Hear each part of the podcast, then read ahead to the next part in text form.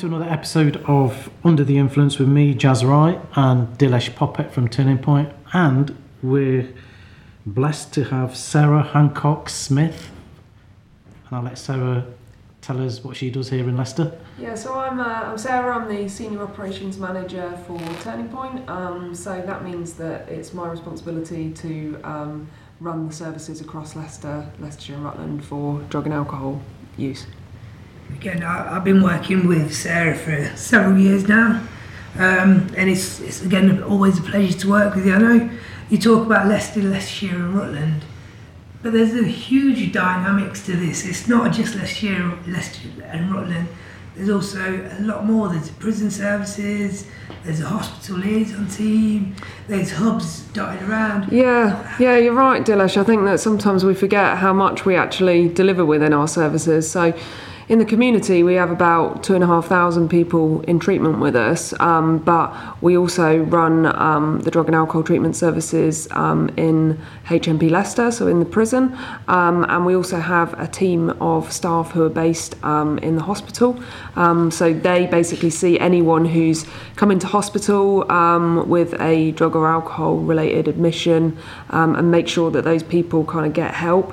Um, we actually also have now got a team in the hospital that are seeing people who um, have gone into hospital uh, following a, a knife related crime. So we actually are helping support kind of victims of violence as well. So it is really very diverse what we do, and, and we also work with. Um, children as well as adults. So um, we have under 18s in treatment with us as well as um, as well as adults. I just wanted to. I think it's a, the, the latest one that I've been hearing about as well. That the homeless team as well, isn't it, Sarah?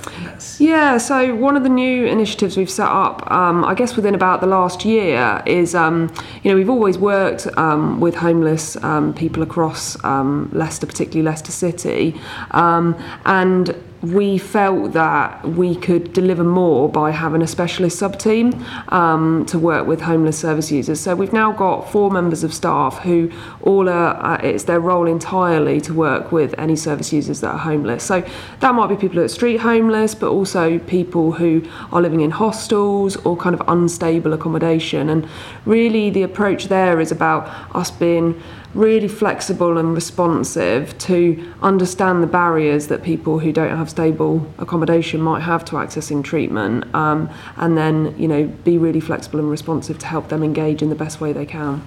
So that sounds really demanding your not just your role but the whole the whole team working under you. So it must get quite pressurised at times, surely.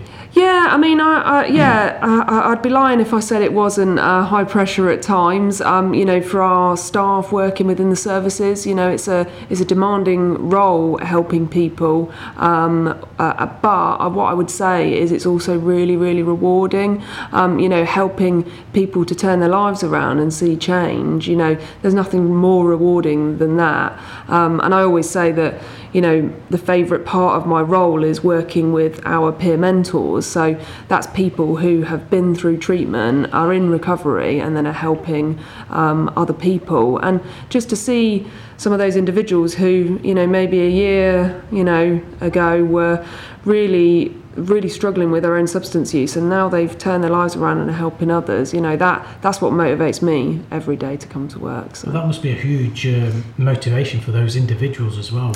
Yeah i mean i think that peer mentoring is is got like numerous benefits you know not it helps us as a service you know it's it's a kind of I always say it's a bit of a bridge between us as a service and our service users because you've got people with lived experience um, who are able to kind of reach out to service users and and increase engagement. But it also it helps our service users because they will often say well if he or she did it I can do it. You know, it's like that belief that actually I can I can change. But also for the peer mentors themselves, you know, I hear a lot of them say that actually it helps their own recovery um, to be helping others, to be kind of giving back, and to be feeling that actually they are helping other people to achieve recovery. Um, so it's kind of you know peer mentoring it's something we set up about 10 years ago, but I can't imagine treatment services before we did that, really. You know, it, it's kind of crazy to think that before peer mentoring and service user involvement, we, we didn't really have that, and, and now it's just a fundamental part of what we do. How, you know, looking at Leicester, it's a very diverse community, and you, you spoke about engagement. Mm. How important is it with the engagement from the minorities, especially from the BME community, to uh, work with you and just for you to engage with them as well? I mean, I know the Sikh Recovery Network, we've been working closely with Turning Point now for best part of two years. And we've referred people that have come to the Sikh Recovery Network who need specialist treatment, more expertise, and that really helps us. So, how important is that engagement working with community groups as well? Yeah, I mean it's it's massively important to us. You know, Leicester's an incredibly diverse um, community, um, and you know at the moment um, those in treatment are not representative of the diversity of Leicester. So we know that we need to do more to reach out to diverse communities to overcome any barriers to engagement in services. And I think that's why um, I guess it was probably a couple of years ago that we set up Dilesh's role, which is all about um, community engagement, um, really, and what we wanted to do through that role was not to try and do it all ourselves, but for Dilesh to link in with community groups who are actually the key to engaging with communities. You know, so things like the Sikh Recovery Network, um, Spinney Hill Recovery, who we're working with. Um, you know, the community groups have the engagement with the diverse community. So by us working together in partnership, we can bring that specialist kind of substance misuse expertise um, to work together to engage people and overcome some of those barriers. So, you know, I, I think that I'm really proud of the work that, that Dilesh has been doing, and, and I, I feel like We've made huge progress. I think we've still got a long way to go. I think that there's other community groups that, that we need to be engaging with more. Um, but it feels like, you know, by working in partnership with, with people like yourselves, Jazz, that actually we've been able to reach a wider group of service users than, than we have done for a long time. So I think that's where, when we, we talk about the topic of, of being out there in communities, we, we do need to do more as a whole um, not just as a service but as communities themselves. I personally think a lot of lot of communities themselves uh, don't want to be involved in, in organisations or or look at it as a as a as a negative. Mm. Um, I've knocked on doors before. I think there was one area in Leicester where I, I went into say this is my role, this is what I'd like to do. I'd like to do some work together, and they basically said, oh we have a lot of people drinking at the back and they leave cans and stuff on the floor. Can you pick them up for us? Mm. And I think that's another part of it as well that we have to have communities that want to engage mm. um, in support we're offering as well. Yeah, but, absolutely. But I think I think don't you find though, Sarah and you did I should do that. You know the recovery um, group, you know people like Turning Point, the, the work you do and the partnership. It, it's not a sexy um, sort of um, place to work in, is it? Mm. And like for you, instance, walk, knocking on someone's door saying, "Do you need help?" Oh, well, yeah, you can clean the mess up at the back. Yeah. But you know, and I know within in, in the Sikh community a lot now, they're to, delivering the, the free food. We call it the langar. Yeah. They seem to be delivering that to the homeless people. Mm. So that that's kind of more more accepted in our community. But to go out and work with the alcoholics and the drug yeah. addict isn't isn't as um, acceptable, if you like, or yeah. isn't as um, um, I don't know the right word to use but it, I don't know, it, it, in the recovery um, community, to go out there and out, to reach out to alcoholics and drug addicts, is it going to be perceived to be so great? Mm. Whereas you're delivering free food to homeless people or, or, packages to the homeless. Yeah, it's kind of seen as more kind of acceptable, acceptable to do that. I mean, I guess that there's also um, there can be a lot of stigma around yeah, um, accessing yeah. treatment services, and, and sometimes that can be a barrier in some communities, mm. can't it? That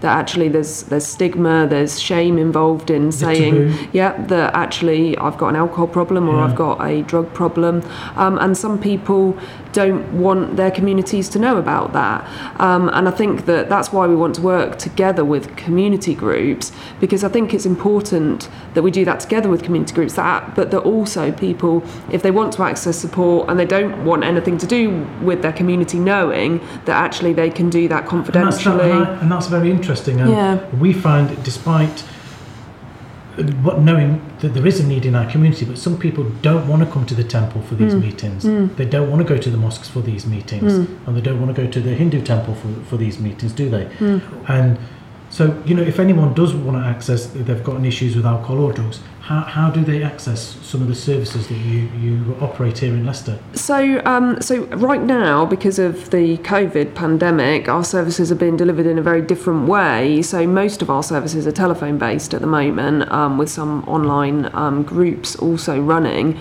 Um, but it's really simple. Um, if anyone sort of identifies that, that they have an issue, they can go on to the Turning Point um, website. they can make a self referral for themselves. Um, they just need to Google Turning Point Leicestershire, um, or they can telephone us. Um, we'll take a referral over the phone, um, and we can work with with that individual in whatever way um, they're comfortable with. So, you know, if confidentiality is a real concern to people, actually, the way that we're delivering our services at the moment is highly confidential. Mm. You know, it's a telephone based. People don't even have to leave their own homes um, to receive their treatment. So, actually, I, I, hope that perhaps some of the ways that we're doing treatment now might meet the needs of, of some more diverse communities more. Um, but I think it's always about about choice um, and you know not making any assumptions about what people do or, or don't want you know for some people um, actually engaging in a group that's kind of linked to their religion um, would be really good for them um, whereas for some people they would feel um, really ashamed and not want yeah, their community leaders to, to know. to, know. and therefore they would want to access treatment um, completely away from that and I think that that's why it's important for us to have an understanding of that so that we've got both options available to people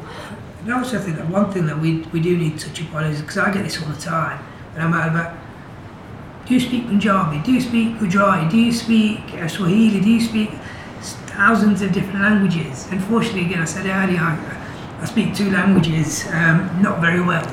um, but I know with Turning Point, we, we do offer the service to all languages, don't we? Yeah, we do. Yeah, I mean, so we we're fortunate to have um, a diverse staff group um, who have a lot of language skills um, within our staffing um, group. So sometimes our recovery workers will be able to deliver treatment in different languages, but we also will use interpreting services. Um, we use we tend to use a telephone interpreting service, um, which works well for people, so that we can actually engage with people in in any language. you know, we would never be able to meet all of of the language needs across the um, the whole county, but um, that's never a barrier to us for delivering treatment. So, if I was to speak Gujarati and um, I wanted some support, would I have to book a different time slot or book in advance? Would it would it be any different to me as it would to somebody else? No, I mean, what what would what you'd need to do would be just to flag up on the referral that um, you know that that um,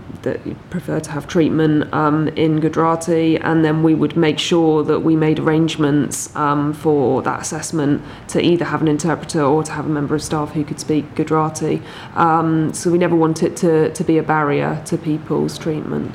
And again, I can I can sort of even vouch. I've been there before where I've had to take assessments and see clients um, in speaking different language is is actually another part of the service that we we tend to forget quite yeah. easily that we have yeah. a service that we can do in so many different languages yeah. and offer it to so many different yeah. people. And I think we're really lucky to have such a diverse staff team. Actually, I think that our staff team is really kind of representative of the communities of Leicester. I think you know, and and you know, whilst we never make assumptions that our staff are going to use their language skills, and we, you know, it, it's obviously um, something that we've always got interpreting for. Actually, um, many of our staff are really happy to to use their language skills to help us to engage.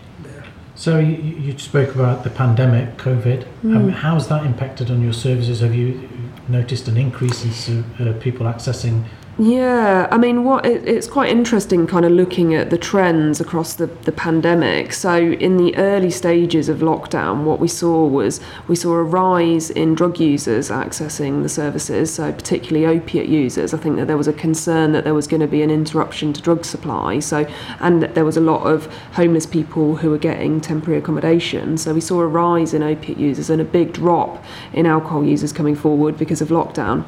What we've seen is that as lockdown lockdown's been lifted, the referrals for alcohol treatment have rocketed, um, as would be expected. And and um, I was speaking yesterday on on the radio and on East Midlands today about the rise in um, numbers of people accessing alcohol services, and that's for a number of reasons. One is more people coming forward for help, um, so being referred because actually perhaps they've been struggling with um, their alcohol use during the pandemic. You know whether that's because they've lost their job or it's put in a isolating and stressful time. But also, what we've seen is that some of the people who have been engaged in treatment with us have found it more difficult to make changes during this period of time because life is not normal. Um, so, so for those two reasons, we're now working with about 10% more um, alcohol users than than we were at the beginning of the pandemic, um, which is a you know that that that's a really good thing from my perspective because we're reaching more people.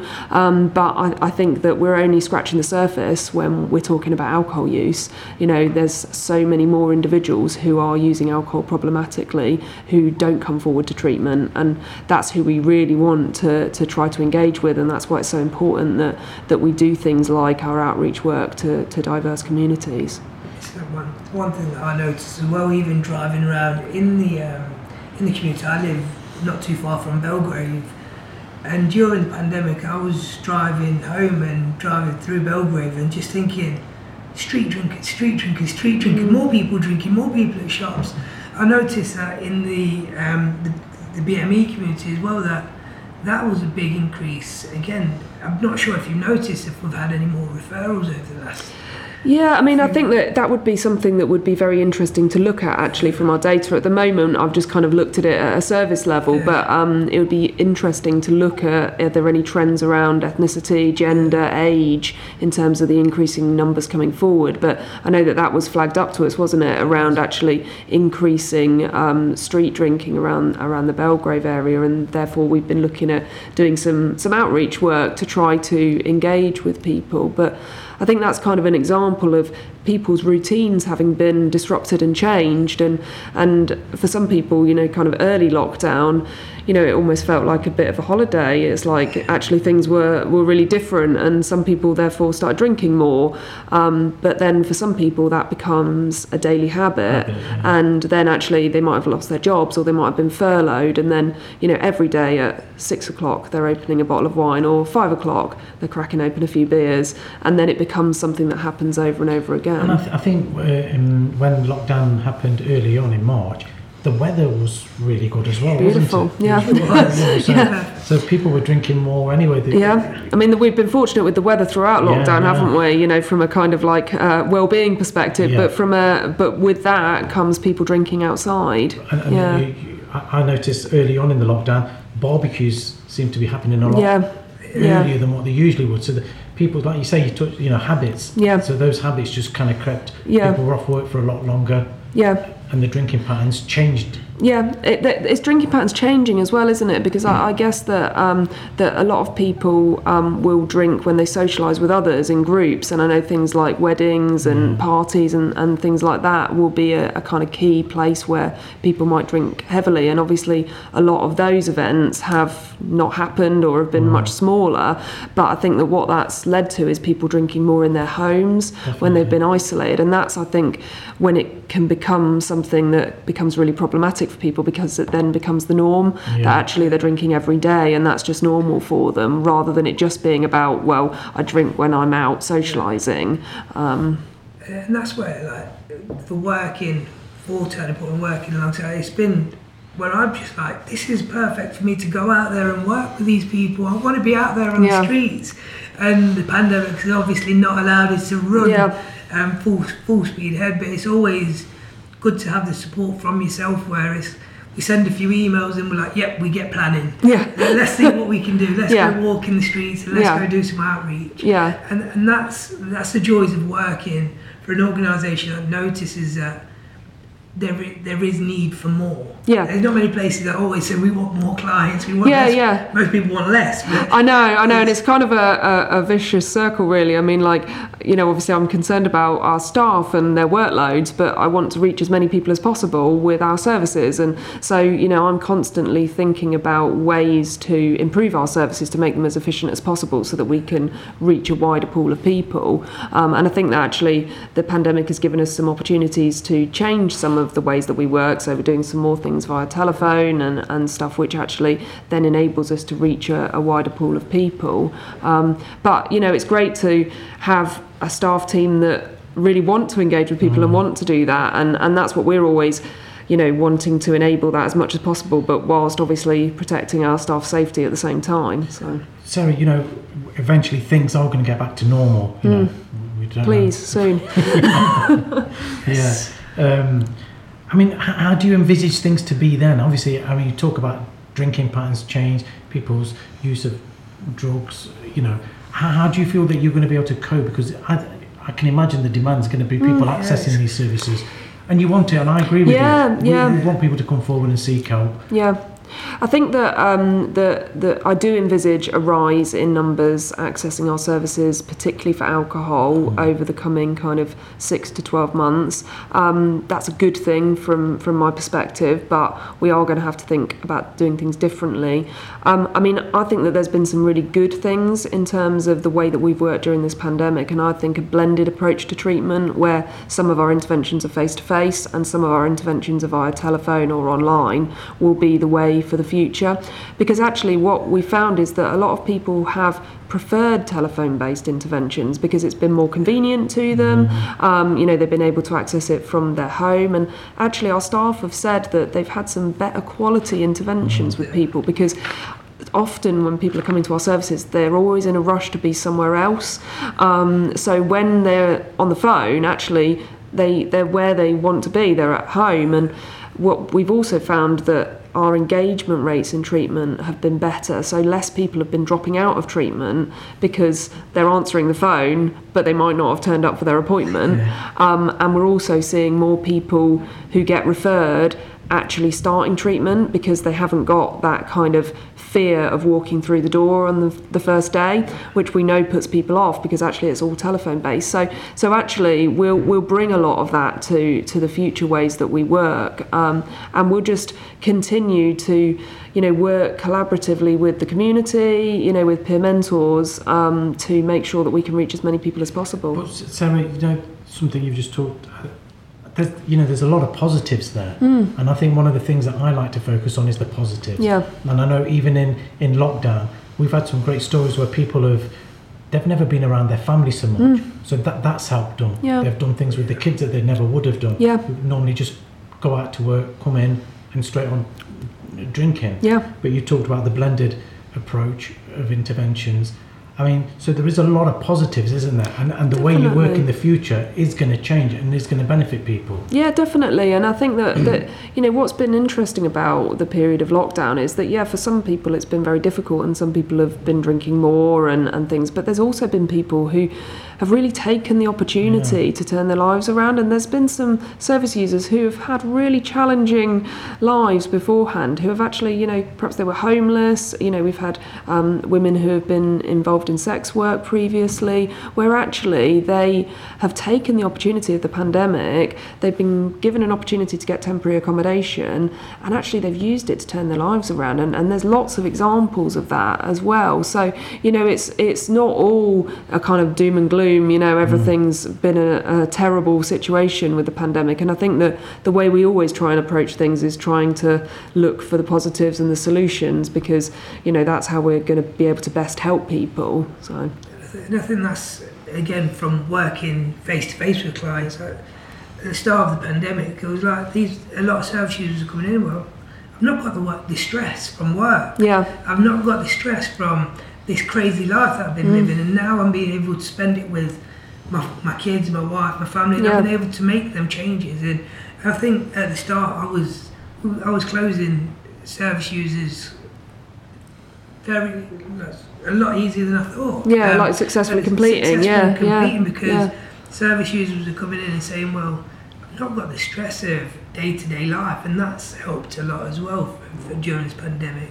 And um, the good part about it, I, I've not I've spoke to them as well, um, since a lot of people have been going back to work, and I'm still getting positive feedback. This part of the pandemic has helped them, and they've gone back to work and they're taking less stress on. They've got they're being able to live their life a lot better. Yeah. I I found that as well. I mean, I know everyone wants to hear some doom and gloom stories, but there is so many positives that Mm. Have come out of this pandemic. I genuinely believe in some of the, the stories that we're hearing. You know, people spending time at home doing things that. Have ne- I mean, for me, for instance, I've never picked a paintbrush up in thirty years. so I did some painting. Yeah. So these things that you know people would never have done have done that, and it's helped them whether it's you know with their alcohol addiction or drug addiction. Yeah. So there's a lot of, of good come out of this. But Sarah, you know, you, you touched upon working with communities as well. How how important is that as well moving forward w- with you and uh, not not just your role, but with the people that you're working with as well as people like Turning Point. I, I think that, that we need to do more of it because actually, if we want to extend our reach, then working with community based organisations is a really good way to do that. Um, and I think that all services nowadays are operating on reduced funding and only by us all working together can we actually make a difference for our service users and our potential service users. So you know I, I see it as more important than ever. Um, you know I think that we've as I said I think we've done a lot of really great work um, with Dilesh's role um, although Dilesh is only one person um, and there's probably a need for a number of, of roles like that. Um, you know but but actually what what Dilesh is kind of showing us is that by working in collaboration and together with community groups we can achieve more so I think it's it's definitely something I want to ex- expand in the future I think I think the work that we've done together it just proves. I mean, Dilesh saw our um, poster, uh, the recovery uh, group we had at the um, the temple on uh, on East Park Road. Yeah. But he picked up the phone, Mm. And, and you know, and that was all, that's all because you yeah because you took the initiative, you picked up the phone, Yeah. and it brought us together. And we're exactly, because what, together. what Dilesh could have done in his role is just gone off solo and tried to do it on his own, you know, which is, I think, the mistake that, that maybe treatment services have made in the past of going, you know, we're going to do more work with BME communities, we're going to go and do our own outreach. Whereas actually, that's not the way to do it, it's to And do it in, it's- and, and, in and that's a together. good point. That is it. That that's happened in uh, Birmingham with Mm. the project. It, it worked for three years. They had funding for three years. They tried to do it alone, Yeah, and it failed Yeah. because it didn't work. And I think some of the work you're doing, you touched upon the Spinney Hill project, Yeah. the work you're doing with us. We can sustain this because we're working together on Mm. Yeah. it. And we can use your expertise, we can use yours expertise, Sarah, and we can provide ours. Mm. Yeah. having living in that community definitely. rather than working against each other. Yeah, Exactly. And I think I spoke, spoke about it again last week. Is that when I first seen your thing on your group on Facebook, and you laugh, and I can see you sitting here laughing at me because the first thing I was saying, how is how are they doing that? Who is this? Why are they doing this? And I was just oh, at first I was just like So angry. angry about this because we were unaware and we're the drug Yeah. treatment service in Leicester, but rather than taking that anger and being frustrated and just watching it from afar, it was like, let me approach this person, mm. let me see what he's doing, if I can help, if we can help each other, if we can work together. And two years later, Yeah, we, Here we we're are. Fab. here. Yeah, and it's great, you know, that you've allowed us to kind of work together with you because, you know, I guess that, that some um, some communities or, or some individuals might say, well, actually, no, we don't need you as the kind of treatment service. And I, I think it's really, you know, we're really thankful that you've allowed us to work I- together with you. Like I say, it's, it's a partnership. Even the, the,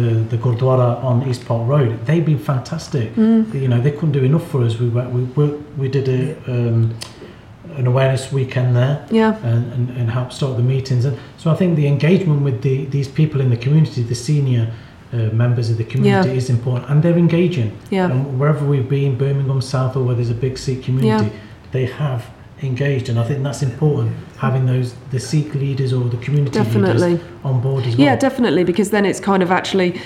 It is acceptable, you know. Yeah, it's okay to ask for help. Yeah, and we all you know, it's a problem in our community, not just in the Punjabi Sikh Yeah. community, but but you know, it's a problem in every community. Yeah, yeah. But for those community leaders to to accept that Yeah. and say yes, we're willing to work together. Yeah, it- that's big, what's going to really make a difference, isn't it? yeah. Yeah. That's that knock-on effect because I could have gone into the Gurdwara and knocked on the door, and they probably would have said to me, "There's some cans at the back you need to pick up." Yeah. Um, Whereas actually doing it but with together. the yeah. relationship you already have, and knowing that community, you can walk in there and say, well, let's do this together. And that's what, what it's allowed us to do. It's Mm. allowed us to do this together rather than just me trying to walk in there on my own or you on your own. So not only that doing this together is allowed a better service Mm.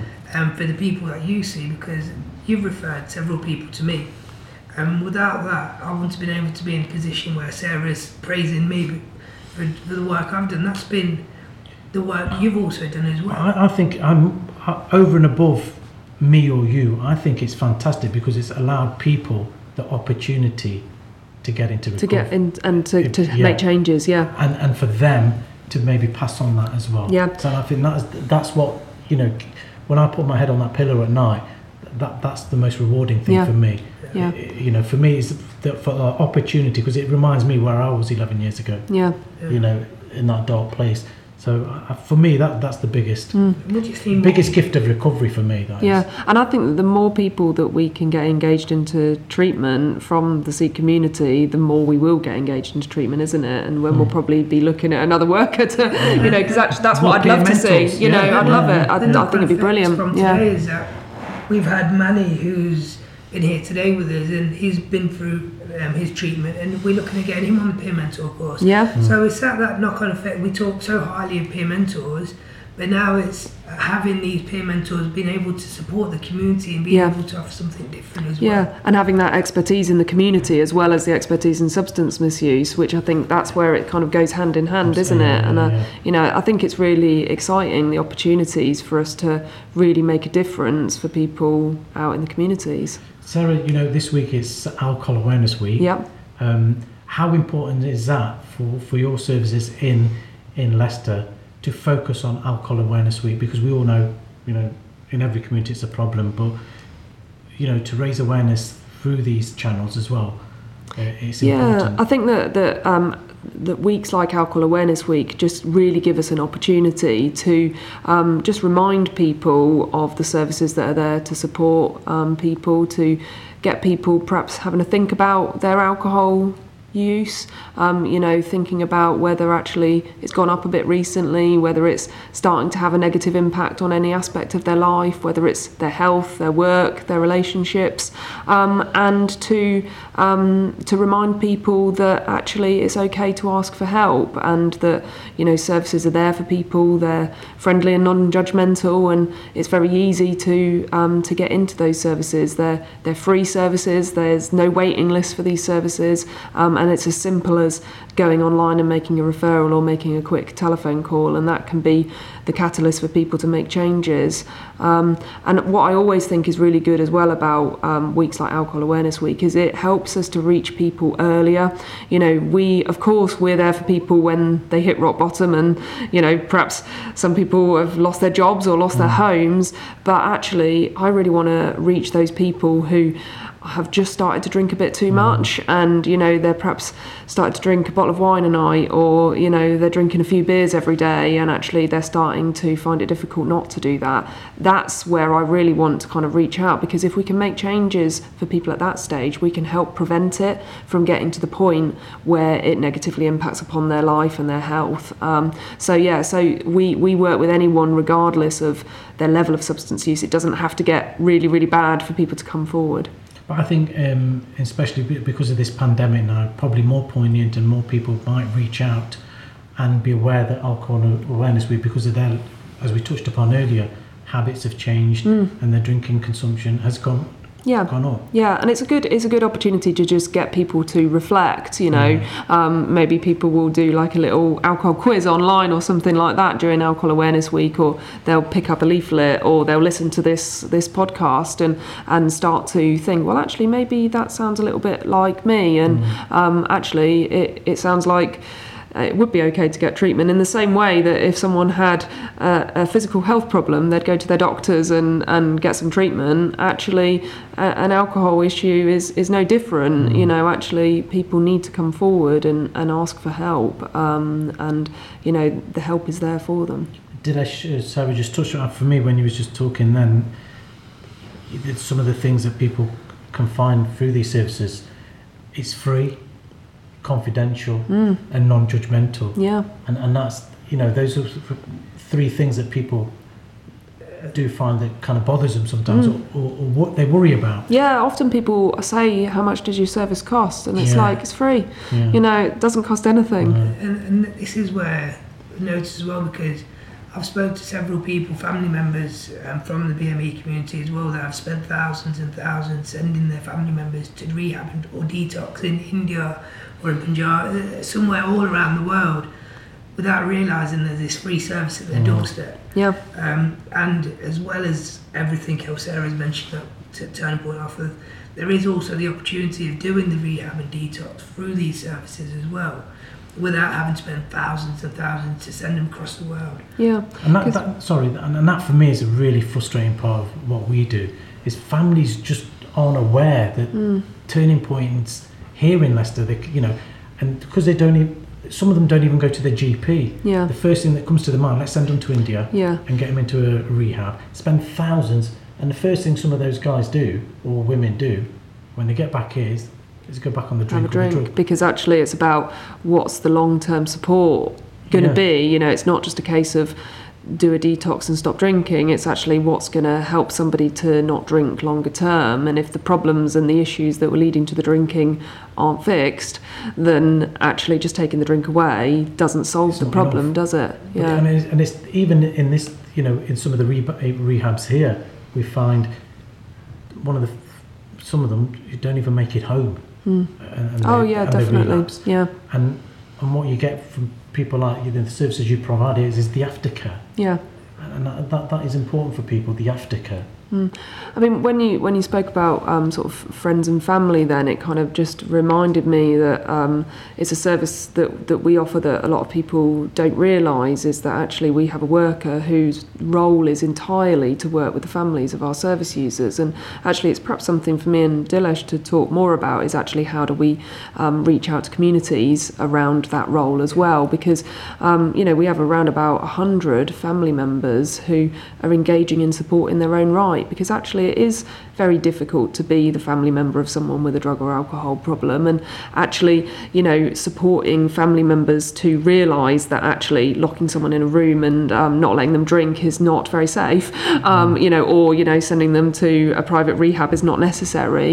Um, you know that's the kind of thing that we can support family members with. So I think that's perhaps something for me and Dilesh to talk about is actually how we make that kind of um, work in terms of community engagement um, because I would expect that our um, current family members that are engaging in treatment are not reflective of diverse, diverse communities and, and that's something for us to think about. You can also bring jazz into this meeting as well, Yeah. because I know a lot of the work you do as well. Yeah, you support a lot of absolutely. family Yeah, members yeah, as yeah. well. Yeah, definitely. That would be really great for us to talk further about that. Yeah. Yeah. Well, Sarah, thank you for your time. And, Oh, thank uh, you. And just one final question to you. It has been, you've been working remotely, uh, I guess. So, what have you been under the influence of lately? well, I've been under the influence of tea and chocolate. Uh, right, we're going to leave it there. Thank you very much. Thank you. Cheers.